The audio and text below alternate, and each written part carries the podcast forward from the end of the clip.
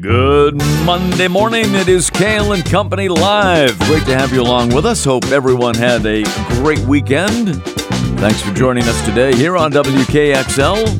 fourteen fifty A M, one oh three point nine F M in the Capital Region, one oh one point nine F M in Manchester, and streaming uh, around the world, around the clock at N H talk radio dot com. And uh, we welcome back to the show the head coach of the U N H football Wildcats, Rick Santos. Rick, good morning to you.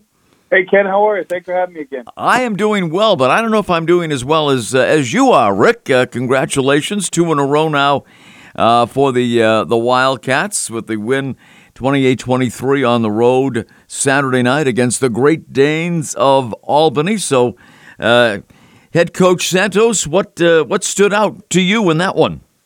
Well, first, it feels good to get a win on the road in this conference. So much parity, and it's uh, week in and week out. It's very, it's always challenging to find a way to come out with a W. I thought our guys battled extremely hard.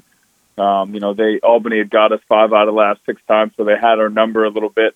Um, you know, it was a hostile crowd there, and they did a good job kind of getting them those guys motivated. But I thought we did a really good job coming out to a fast start.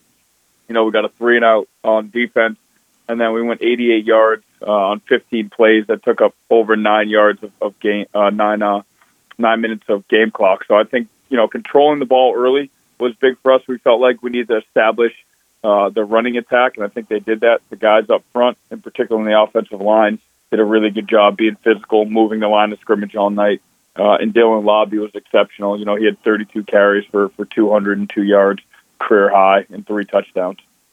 Yeah, quite quite a night uh, for Lobby and uh, the rest of the Wildcats as well. You know, Rick, you mentioned the crowd, and, and you as a as a former player and now coach uh, would be uh, a better judge of what impact a, a crowd has at, at a, any kind of a sporting event, but in this case, uh, a football game. Can a crowd have an, an impact on the game? Yeah, I think so. I, I think in particular, you know, with our sport, there's so much verbal communication going on with, uh, you know, the guys up front having to make their checks. The quarterbacks have to i- identify, you know, the defensive intent, and then obviously the snap count. Um, so just trying to hear all those things, trying to make sure that we can still convey exactly the message we want to get out to the kids in real time. Um, that can be challenging, and it was pretty loud there at first, and that's why we kind of talk about in those environments, it's really critical to have early success so you can try to minimize the, you know, the crowd noise and the damage that the opposing, you know, teams can do that way. So I thought we did a good job of kind of handling that environment. Well, absolutely. And uh, as you mentioned, you took the lead in the first quarter and uh, never trailed in the ball game. How important is it to uh, to grab the lead uh, and hold on to it, you know, especially on the road? It's critical. Uh, it's critical. And you looked at the first week.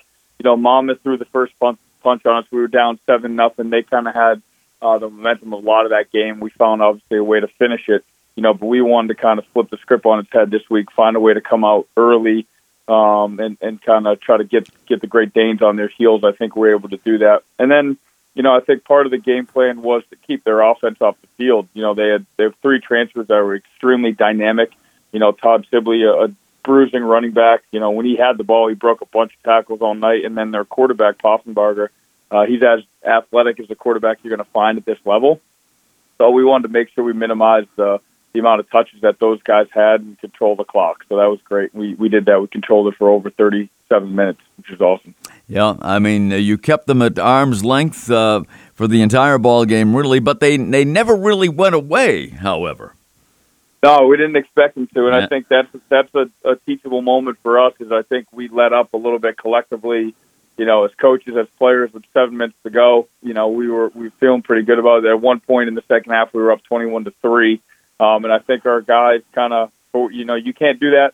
And in any game, in particular, a away game, and then obviously a team that's such as well coached as Albany is. So yeah, that's uh, that's a thing we got to learn from going forward. We got to find a way to, to put teams away. Yes, you certainly uh, held the time of possession battle. You you uh, controlled that uh, and kept them off the field as best you could, for sure. Uh, how was the play of the, the special teams on Saturday night?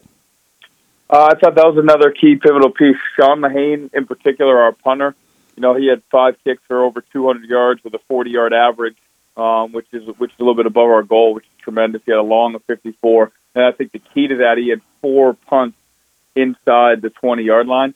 Um, so not only the time of possession battle, you know, we won, I think, the field position battle as well, and that, that was another thing which we felt like, you know, we wanted to make those guys have to drive the length of the field. Uh, we like our, our defensive makeup and what we have on that side of the ball. Um, we figured, you know, we want to make it as hard as, as humanly possible if they had to go the distance quite often. So on Saturday night at six in Durham, Wildcats will take on uh, two and oh North Carolina Central, uh, a team, Rick, as you know, has scored sixty-nine points uh, in their first two victories. Yeah, they are, they're dynamic on offense. Um, you know, it's like a track meet. They got guys that can just flat out run all over. The skill position guys are loaded. Uh, they have a quarterback who's a, a three-year starter. Uh, he's made a lot of plays for them. You know, they're a team that's hot, too. They they were four and one in their conference last year. They've won five straight games dating back to last year, including obviously starting two and oh. Um, you know, they, they beat a really good North Carolina A and T team to start the year, and A and T is going to join our conference next year. You know, we had some crossover against them last year when I, we were scouting against Elon, um, and I believe they beat Elon, which is obviously a very tough team in our conference. So six degrees of separation. We know we know these guys are going to be really, really tough, really ready to go. Um, so we you know, we got to hold court. It, it's the battle of the Durham, you know, Durham, uh, North Carolina versus the boys in Durham, New Hampshire. That's right. That, that, absolutely right. Six o'clock uh, in Durham, New Hampshire, uh, this this Saturday night. It, it should be a good one. Any particular emphasis uh, at practice this week? You know what? I, um, I think it's just trying to, you know, level our guys out mentally, get get back to the here and now, work to stay present. You know, if we can, you know, we want to be defined by, by a vision of the future, not a memory of the past. But I also think you can you can pull for some past experiences. And what I mean by that is last year, you know, we started three and oh. I start. I, I think we started to read the press clippings. We thought we were better than we were. So I think the challenge for us this year, and it's really an opportunity for us to be mentally tough, to be more disciplined that way, and to make sure that, you know, we're redefining ourselves every single week. You know, it's that one and oh mentality, um, as simple as it sounds, but we have to work extremely hard as coaches to keep our guys grounded and to get better in practice. So uh, any uh, any injuries on uh, on Saturday? Um, you know, Monday's a big day when we get the kind of final injury report, so we'll know more this afternoon. Nothing too glaring. Uh, Brosmer strained his calf a little bit, but I think it's nothing that's going to hold him out. We had a couple... couple tweaks. I mean, it was a physical game. There was definitely some bumps and bruises. I know Dylan Lobby had like a, an ice pack on, on every joint of his body after that one, but I think uh, nothing that's going to hold the guys out. Now, I can imagine, as you mentioned, thirty-two carries. He he really uh, carried the load uh, that night, uh, Saturday night for the Wildcats. Exactly. Yeah. Well, Coach Rick Santos, thanks again for joining us here on this uh, Monday morning, and uh we wish you the best uh, during practice this week. And, of course, the big game uh, Saturday night at six o'clock in Durham uh, against North Carolina Central. And uh, we'll talk to you in a week. Thanks, Ken. Really appreciate it. Look forward to catching up. All right. Thanks, Rick. Take care. Bye. Head coach Rick Santos of the U N H Wildcats, and another win on Saturday night. A uh, solid victory over a very good opponent, the University of uh, Albany. And the Wildcats coming away with a twenty-eight to twenty-three victory. So congratulations to them. And also congratulations to the Concord High Crimson Tide uh, football team. They got into the victory column on Saturday as they defeated Keene forty-eight to thirteen. And uh, in that game, uh, the Concord running back Ilya Bahuma Ilya Bahuma of Concord High School rushed for three hundred five yards and three rushing touchdowns. Oh, the Crimson Tide will be hosting oh and two Manchester Central this Saturday afternoon at uh, one o'clock at Memorial Field, right in our backyard here at uh, W K X L. So the Crimson Tide now One and one, and again, congratulations to Ilya Bahuma, B A H U M A. I believe that's the way you pronounce his last name, Bahuma. three hundred five yards, just to give you some sense of comparison. And, you know, you're really comparing apples and oranges, high school football to the N F L.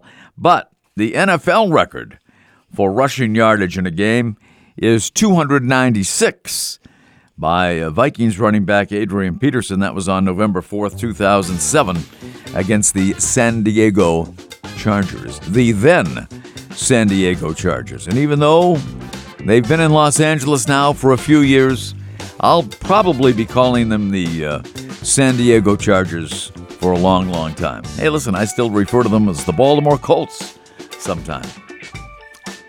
Probably too often. We have more N F L news uh, coming up. More bad news for the Dallas Cowboys. Not only did they lose to Tom Brady and Tampa Bay last night, they've lost their quarterback for a while, too. More on that coming up, and then later on in the show, we'll talk U F Os here on Kale and Company Live. W K X L, news and talk around the clock, N H talk radio dot com. Stay with us. We will be right back. It's Kale and Company Live here on W K X L. fourteen fifty A M, ten thirty-nine F M in the Capital Region, ten nineteen F M in Manchester and beyond, and streaming at N H talk radio dot com. Saturday, by the way, uh, we've talked about it uh, from time to time here on the program, uh, the baseball experience at Delta Dental Stadium in uh, Manchester. I uh, got a chance to uh, chat with uh, a number of W K X L listeners uh, who were there, and it was a, a beautiful night, a beautiful night for the event, and lots of uh, great baseball talk and memories. Uh, Bill Lee was there, and, and you know, we, uh, like, just less than a week uh, before uh, this event on Saturday at Delta Dental Stadium, well, we had heard that Bill Lee, while warming up for a relief stint for the Savannah Bananas baseball team, uh, had collapsed and was rushed to the hospital and, uh, you know, was in real serious condition. Uh, but he bounced back, and he looked as good as new on Saturday night. In fact, uh, he pitched some batting practice to some of the folks who were We're swinging for charity at the event, and uh, that was uh, terrific. It was all for the benefit of the Fisher Cats Foundation and Chad Children's Hospital at Dartmouth. It was the first time the event has ever been held outdoors at uh, Delta Dental Stadium. Prior to that, it had been at the uh, Doubletree Inn uh, in downtown Manchester, like diagonally across from uh, S N H U Arena. And I, I think, uh, you know, there wasn't the uh, the uh, crowd that we had hoped for. Uh, however, uh, a, a good turnout, a beautiful night. Food was great. Wade Boggs was there. It was great to see Wade Boggs, very personable, took a lot of pictures with people, signed a ton of autographs. Uh, former Red Sox relievers Bob Stanley and Dick Drago were in attendance as well. And, uh, you know, I mentioned uh, Bill Lee, and uh, Rico Petrocelli was there, Red Sox Hall of Famer, who famously caught that final out on October first, nineteen sixty-seven, when the Red Sox uh, went to the World Series for the first time in twenty-one years. Rico caught the final out in the American League clinching game against the Minnesota Twins. And Rico's been a guest here on uh, W K X L with us in the past, and and will be again in the future. In fact, uh, uh, Tom Raffio and uh, Kitty Ray, both in attendance uh, at the event on Saturday, and we talked to Rico. And, you know, Rico, I think he, he would like to be a part of the fun bunch. So uh, one of these Fridays, we're going to have Rico Petrocelli, former Red Sox great, as part of our uh, Friday fun bunch here at W K X L. Speaking of fun, there was not much of it uh, for the Patriots in Miami yesterday, and not only did they lose the game twenty to seven, but Mac Jones, Patriots quarterback, suffered a back injury in the season opener, and uh, he required x-rays following the ball game. He was not available to the media. Normally, you know, the quarterback has a session with the media uh, almost uh, immediately after the game, but uh, he had to skip that because of the x-rays and the back pain. But uh, Bill Belichick did report the Jones travel back uh, with the rest of the team from Miami. Uh, Belichick was asked about his understanding of the injury, and he said, I know everybody is hungry for an up-to-the-second report, but honestly, the best way to handle these situations is to honestly give it a little time, see what happens, run whatever tests or analysis that need to be run, and then go from there. So that's what we always do. That's what we're doing, and that's what we're going to do in this case. Uh, that's uh, what we're going to do in every other case with any other injury as well. So Patriots will try to get their first win of the year on uh, Sunday in Pittsburgh. Uh, Jones is backed up by the veteran Brian Hoyer, who has seen uh, some action in his days as the Patriots back up to, to Tom Brady and to Cam Newton, his one year that uh, Cam was with the Patriots. And uh, rookie Bailey Zappi. So uh, there you go. Jones played the entire game, though, and uh, he he got blindsided, which uh, resulted in a Miami touchdown in that ball game yesterday. The offensive line is scary. The Patriots' offensive line is scary bad, not scary good. It's scary bad. And, you know, every time, you have to think that every time Mac Jones or any other Patriots quarterback uh, goes back to pass, they're in danger because the offensive line Uh, was not impressive yesterday. Hopefully it'll get better.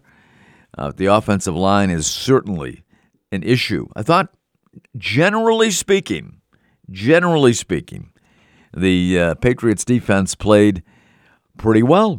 I mean, one of the touchdowns came uh, as a result of uh, Mac Jones being blindsided. He fumbled the football. The ball was recovered by Miami, and uh, they went in for a score.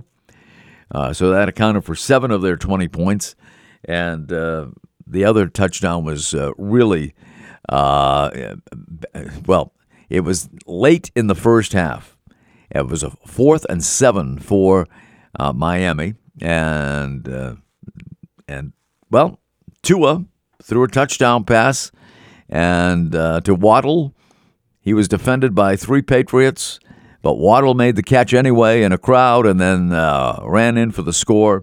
And that was a backbreaker. That uh, touchdown right at the end of the first half was a backbreaker for the Patriots yesterday. Again, they uh, wound up losing twenty to seven in their season opener. I mean, even in the glory days of Tom Brady, the Patriots never fared all that well uh, in Miami. It's always been uh, a tough place for the Patriots to play, and they had to play yesterday in one hundred degree uh, weather. Uh, there were reports that it was like one hundred ten uh, on the, the, the surface of the field.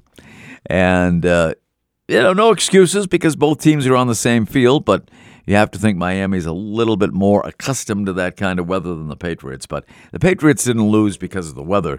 Uh, they lost because their, their offensive line uh, could not do the job. And not only didn't they do the job, but uh, as a result of You know, a couple of hits. I'm not sure if it was the time that he was blindsided or where the injury took place. He played the entire game, Mac Jones we're talking about here, but uh, we'll see if he plays Sunday when the Patriots travel to Pittsburgh to take on the Steelers.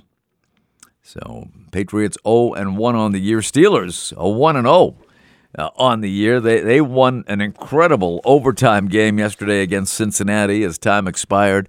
Cincinnati had numerous occasions uh, to win that ball game, but their long snapper, Cincinnati's long snapper, the guy who does the snapping on the extra points and field goals and punts, well, he was injured, so they had to use a backup, a guy who probably has hasn't long snapped in a while. He was forced into that situation, and it cost them as uh, they missed uh, an extra point and a couple of field goals. Uh, Cincinnati could have won that ball game at home, but Pittsburgh prevailed as time expired, twenty-three to twenty. The Steelers uh, winning that ball game. So we mentioned uh, the Dallas-Tampa Bay game last night in passing at the start of the show. And uh, Dallas lost to Tom Brady and the Tampa Bay Buccaneers. Very efficient performance offensively and defensively by Tampa Bay. So Dallas goes down to defeat in their home opener in front of Jerry Jones and the rest of the world. And now we find out that Dak Prescott, the Cowboys quarterback who was healthy, uh, he's had numerous injuries over the years, was very healthy in training camp, had a full training camp, uh, was, uh, you know, reportedly as healthy as he's ever been during his N F L career. Well, not so much. He's going to miss multiple weeks after suffering a hand, hand injury that is going to require surgery. Cowboys owner Jerry Jones said Sunday night after his team lost to Tampa Bay, told reporters after the game that uh, Prescott needs surgery on a joint above the thumb on his throwing hand, and he is going to be out for a while. It says the Cowboys medical staff told Prescott that he suffered a clean break. The time frame for his return is unclear as of Sunday night. He said uh, that he expects to have surgery sometime today. So just another bump in the road, said Prescott, who missed eleven games in twenty twenty after suffering a compound fracture and dislocation to his right ankle and one game last season due to a calf strain. So Dak Prescott will be out of the Cowboys lineup for a few weeks anyway, and uh, he'll be uh, backed up by Cooper Rush. Cooper Rush. Not exactly a household name. All right, coming up, we're going to talk U F Os. I know you want to hear this discussion. It is coming up right after this break. Kale and Company Live, W K X L, news and talk around the clock, N H talk radio dot com. Stay with us. Kale and Company Live on this Monday. A delight to have you along with us here at W K X L. News and talk around the clock, N H talk radio dot com, fourteen fifty on the A M dial, ten thirty-nine in the Capital Region, ten nineteen F M in Manchester and beyond. And uh, very pleased to have with us this morning on the program the editor of New Hampshire Magazine, Rick Broussard. Rick, how are you today? I'm splendid, Ken. Good to talk to you. Well, it's always a pleasure to uh, to chat with you. And uh, I know in uh, your September edition of New Hampshire Magazine, you uh, you know throw back the curtain on U F Os, or as they uh, call them now in, in government talk, unidentified aerial phenomenon. So. Uh, Rick, why the decision to uh, probe so deep on, on the U F O story?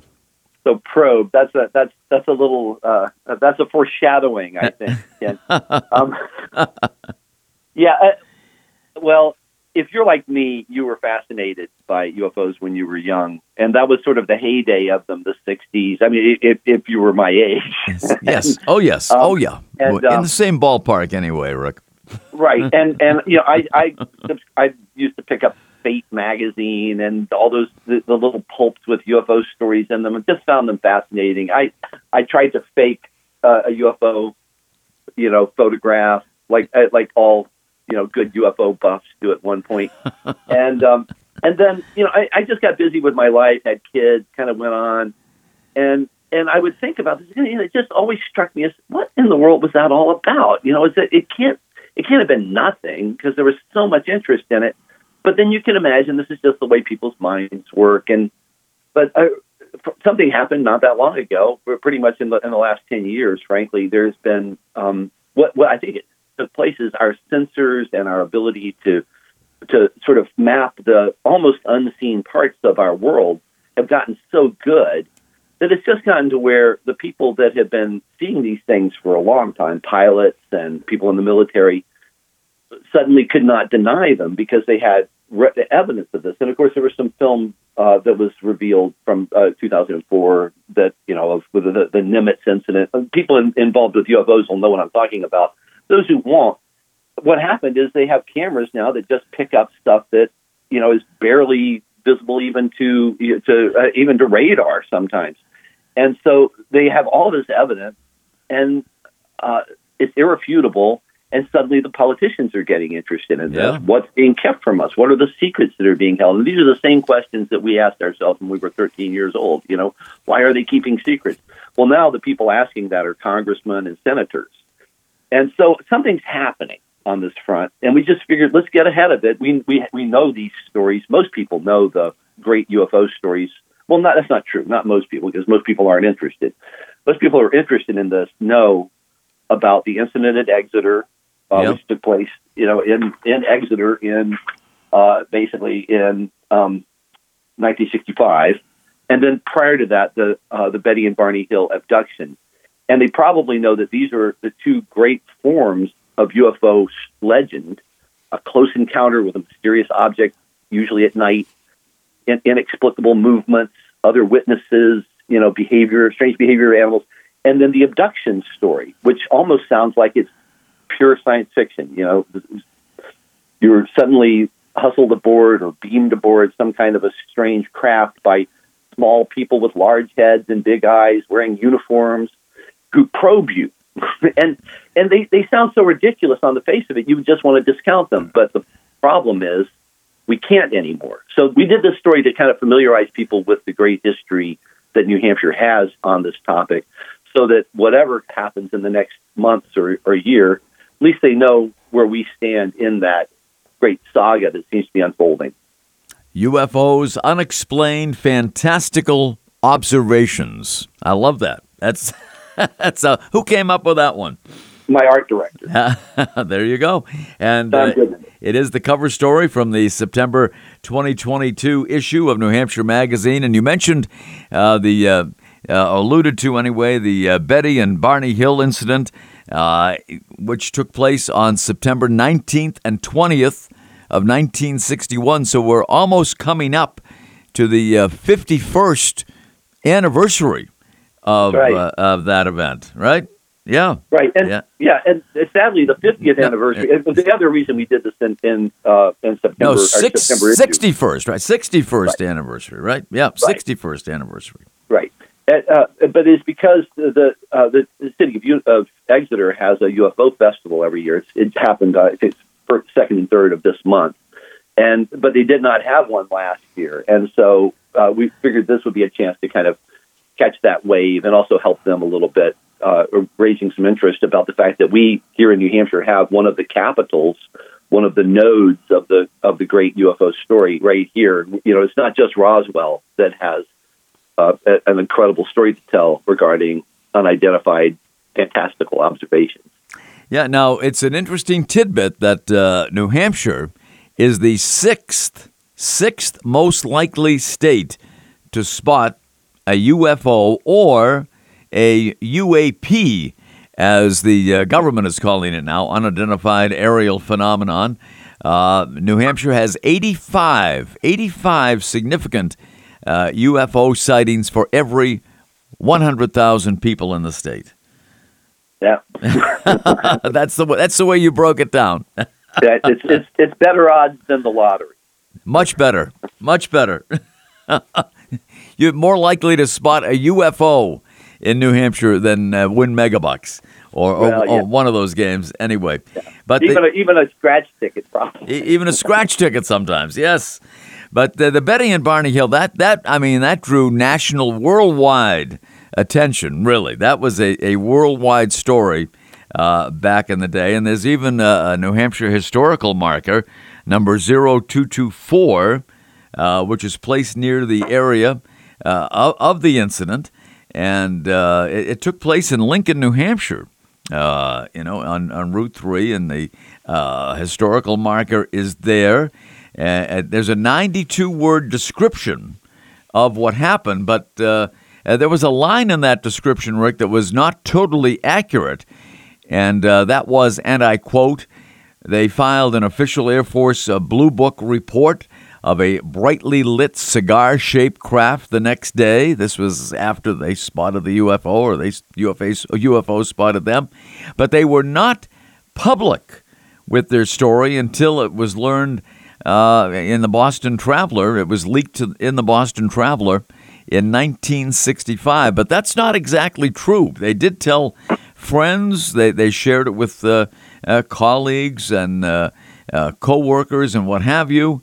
And they did file two reports. And I know for a fact that uh, at some point between uh, sixty-one and sixty-five, when you know the news broke in the Boston Traveler, that they were actually on the radio with Larry Glick uh, mm-hmm. in Boston on a, on a radio show Uh, so they didn't actually try to hide it, but, you know, they, they talked about some ra- rather bizarre things uh, that took place uh, to them.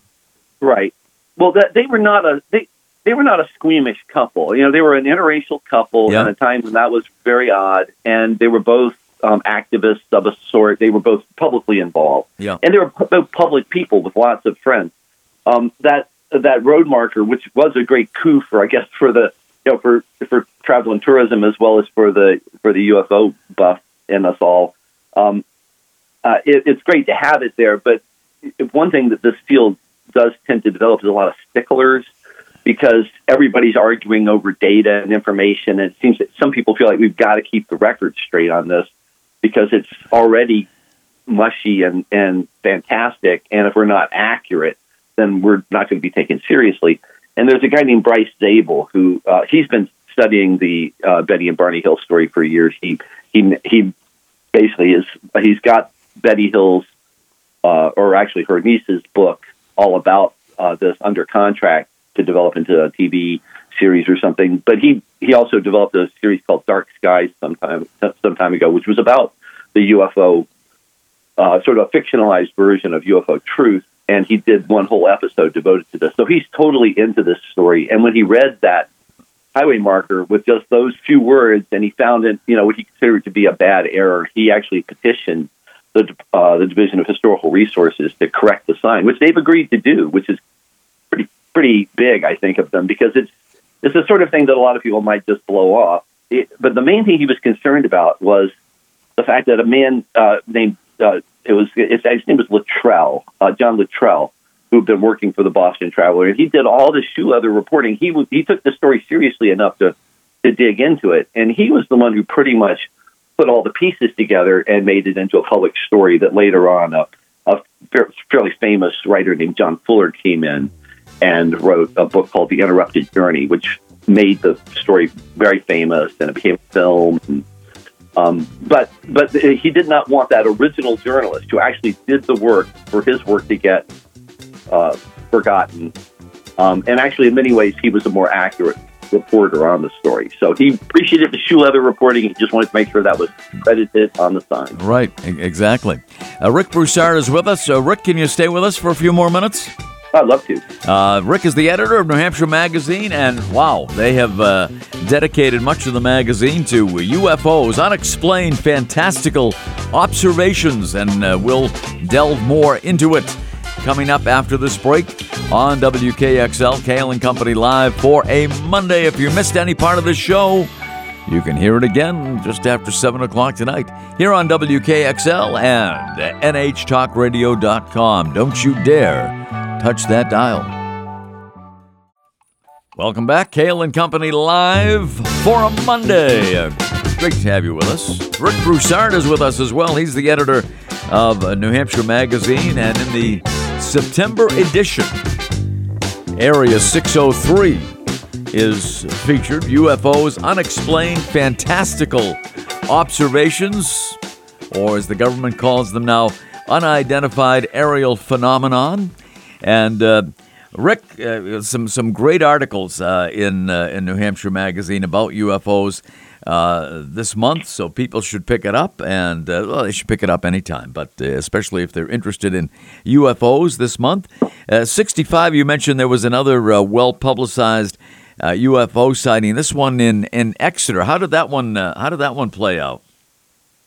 Well, it, it, the interesting thing about it was that it, so many people did witness this, but the story kind of boiled down, as narratives tend to, to this one young man uh, who uh, he, he witnessed this happening. They, there's a specific, you know, telephone pole uh, that it's actually right out on the edge of Exeter where he witnessed this, but he uh, he ran he went into Exeter looking for help because he was just so terrified, and it turned out that the police had been getting lots of additional reports, and uh, and actually they were uh, he was accompanied um, out to back to the spot to the spot with, with some Exeter police officers who saw and actually pulled a, pulled a revolver, a service revolver, in, in fear. And it, that sounds nowadays, you know, this, with the, the way that we've expanded, you know, the stories about this so much, everything from you know Men in Black. Um, and on. It doesn't sound that spectacular, but what was so telling about it was that there, it was just in uh, unex- inexplicable. So many people witnessed this thing. They came up with really bizarre theories to explain what it could have been that made much less sense. Well, not that necessarily an alien craft, or we didn't know what it was, but it, there's definitely not any of the things that that uh, the, the Air Force put forth that it might have been. So that story took hold also, and it was written also by John Fuller, who was a, he was a very uh, prodigious writer of that period, um, into a, a book simply called The Incident at Exeter. And that's largely what the Exeter U F O Festival celebrates every year, although it's funny that both Betty and Barney Hill and Norman Muscarello, who was the individual in The Incident at Exeter, both were from the Exeter, you know, area, were, were natives to the New Hampshire seacoast. Uh, were living there at the time, and it says something about that, perhaps about that region.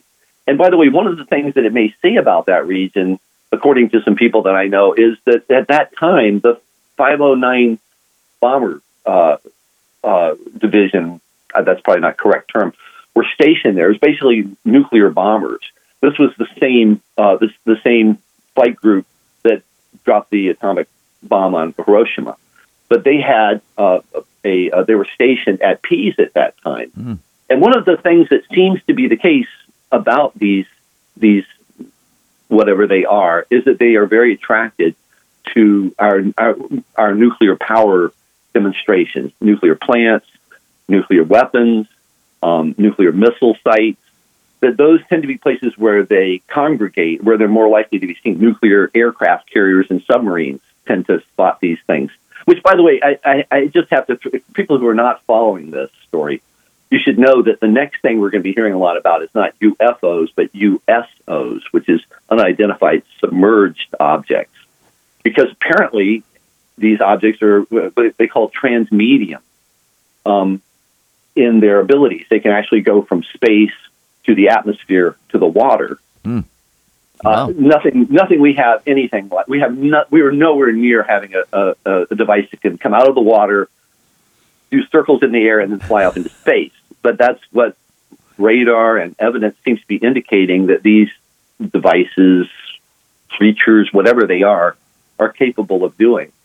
So there's a lot of mystery about this still, but it's it's begun to take shape around patterns and around consistency and and the and the way that the descriptions are being offered, and then finally by technology, just simply the fact that we have such good sensors now that in response to what people have learned re- recently, they're, uh, they are now setting up, like NASA has a, you know, it's just a small one hundred thousand dollars program to start cataloging their own discoveries. And at Harvard, this guy named Avi Loeb, who uh, he's, a, uh, he's an a, a astronomer there, Uh, they have setting, they're setting up sensors on the roof of Harvard to suddenly track the sky in three hundred sixty degrees and just look for anomalous behavior up there. And they call it the Galileo Project. Basically say, look, we're going to put a telescope on the sky. We're going to tell you everything we're seeing up there. And then you tell us what that all is. And, they, and they're already getting some interesting results from that. So it'll be a while before we hear the, uh, you know, because this is pure, this is real science. Yeah. And they're doing it meticulously. But what they're trying to do is simply come up with the definitive statement that says, okay, you explain this by anything other than an, a, a, a, a conscious intelligence that is doing things on this planet that is not human intelligence. And that seems to be where, where the this is settling, is there is some sort of an additional intelligence here. Now, maybe it's behaving the way it is, maybe it's appearing the way it is, because that's the way it manipulates our brains to see it. You know, maybe we fill in the gaps, kind of the way we do with dreams, and that's why we see these peculiar, you know, they look the, the flying saucers that people describe look like toys with little lights running around and windows and little alien faces looking at it. It's almost too ridiculous, but that's what they all report seeing. So the question is: is it possible that aliens actually wear little uniforms and all little green? They're not necessarily green, but little men with yeah. big heads staring out at windows at it. Oh, There's sure. Yeah. The brain processes what, what's happening in these encounters. Well, you know, there's certainly a, a lot of people uh, believe that there is something out there. They did a, a Gallup poll in twenty twenty-one. forty-one percent of Americans believe that some U F Os or U A Ps are of alien origin. So quite a few people do believe that, Rick. Right, but I mean, that that means nothing because a lot of people believe a lot of silly things. You know, so the, the real question is, what does the evidence say? And until very recently, there was there were not many people doing any kind of rigorous scientific work on this because it seemed so absurd, and also because there apparently has been a very deliberate effort to make research into this area seem ridiculous and to, you know, belittle those. I mean, it people who are involved in this uh, from academia will tell you that. If you're, if this is something that you're interested in, you're going to be cutting off your, you know, your future funding for uh, for more serious projects, and that's that was a pattern that was established early on back in the fifties when during the first sightings, you know, the uh, the Roswell incident, which is about seventy-five years old. Mm-hmm. I mean, a lot of people feel like, oh, well, that was all resolved. It was a weather balloon.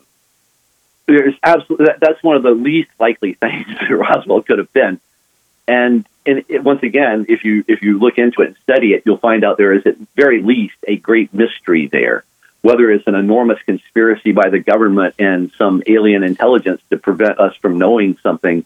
Well, that's to be proven. But that's certainly an arguable point of view based on what we know about incidences like Roswell. There are, there have been a lot of other crashes, by the way. Well, Roswell's not the only one that's claimed to be a crash of a, a vehicle from which there were bodies and and technology recovered and and placed somewhere, you know, and being studied to this day. So what's the reaction been uh, thus far, Rick, to your September edition of uh, New Hampshire Magazine? Well, we've gotten more media than usual. because, well, there, there uh, you go. It is, it, it, you know, it, look, it's a juicy subject. And, and uh, on the one hand, it, it appeals to people just as, you know, novelty. But I think increasingly people are looking for answers. I, I think we all know that the world is in a kind of sorry state right now. Not not fundamentally. I mean, we're all. I mean, probably people are better off than they've ever been. But in terms of our, you know, where we're going and why why we're going there, and um, you know, what's it all about? I think those questions are becoming much more powerfully reckoned with in, in our world today. And this seems like it's information that we need if we're going to. If we're going to make any plans for humanity's future, we need to get this resolved because it may well be that not only, you know, are do, are we having visitors from somewhere else, but they may have been here all along. Quite true. Quite true. Well, certainly lots, tons of unanswered questions uh, are, are still out there and, and will be for many, many years to come. But uh, Congress, as you said, held its uh, first public hearing on U F Os in a half century. So I, I think they're they're taking it seriously. They're taking it very seriously. And there's there's things in it that are happening now that will be very difficult to, to reverse, um, not not only on the legislative level, but on the research level, because this is now there is some funding for research into this, and it does not immediately brand you as an idiot or a lunatic if you're interested in it. The the only place that, you know, we can go with this is more data, more just uh, basically conclusions from that data, more theories about what it all means. And I think it, it means that we're going to have a very exciting year uh, ahead as far as U F O studies are concerned, assuming, you know, we weather all of the other that, that's true. Of our uh, planet very true. Long good. Enough to enjoy those stories. Good, so we'll see. Good point. But uh, a great edition of New Hampshire Magazine. Rick Broussard, uh, editor of New Hampshire Magazine, with us. And uh, thanks so much for uh, spending time with us on this Monday. My pleasure, Ken. All right. Take care, Rick.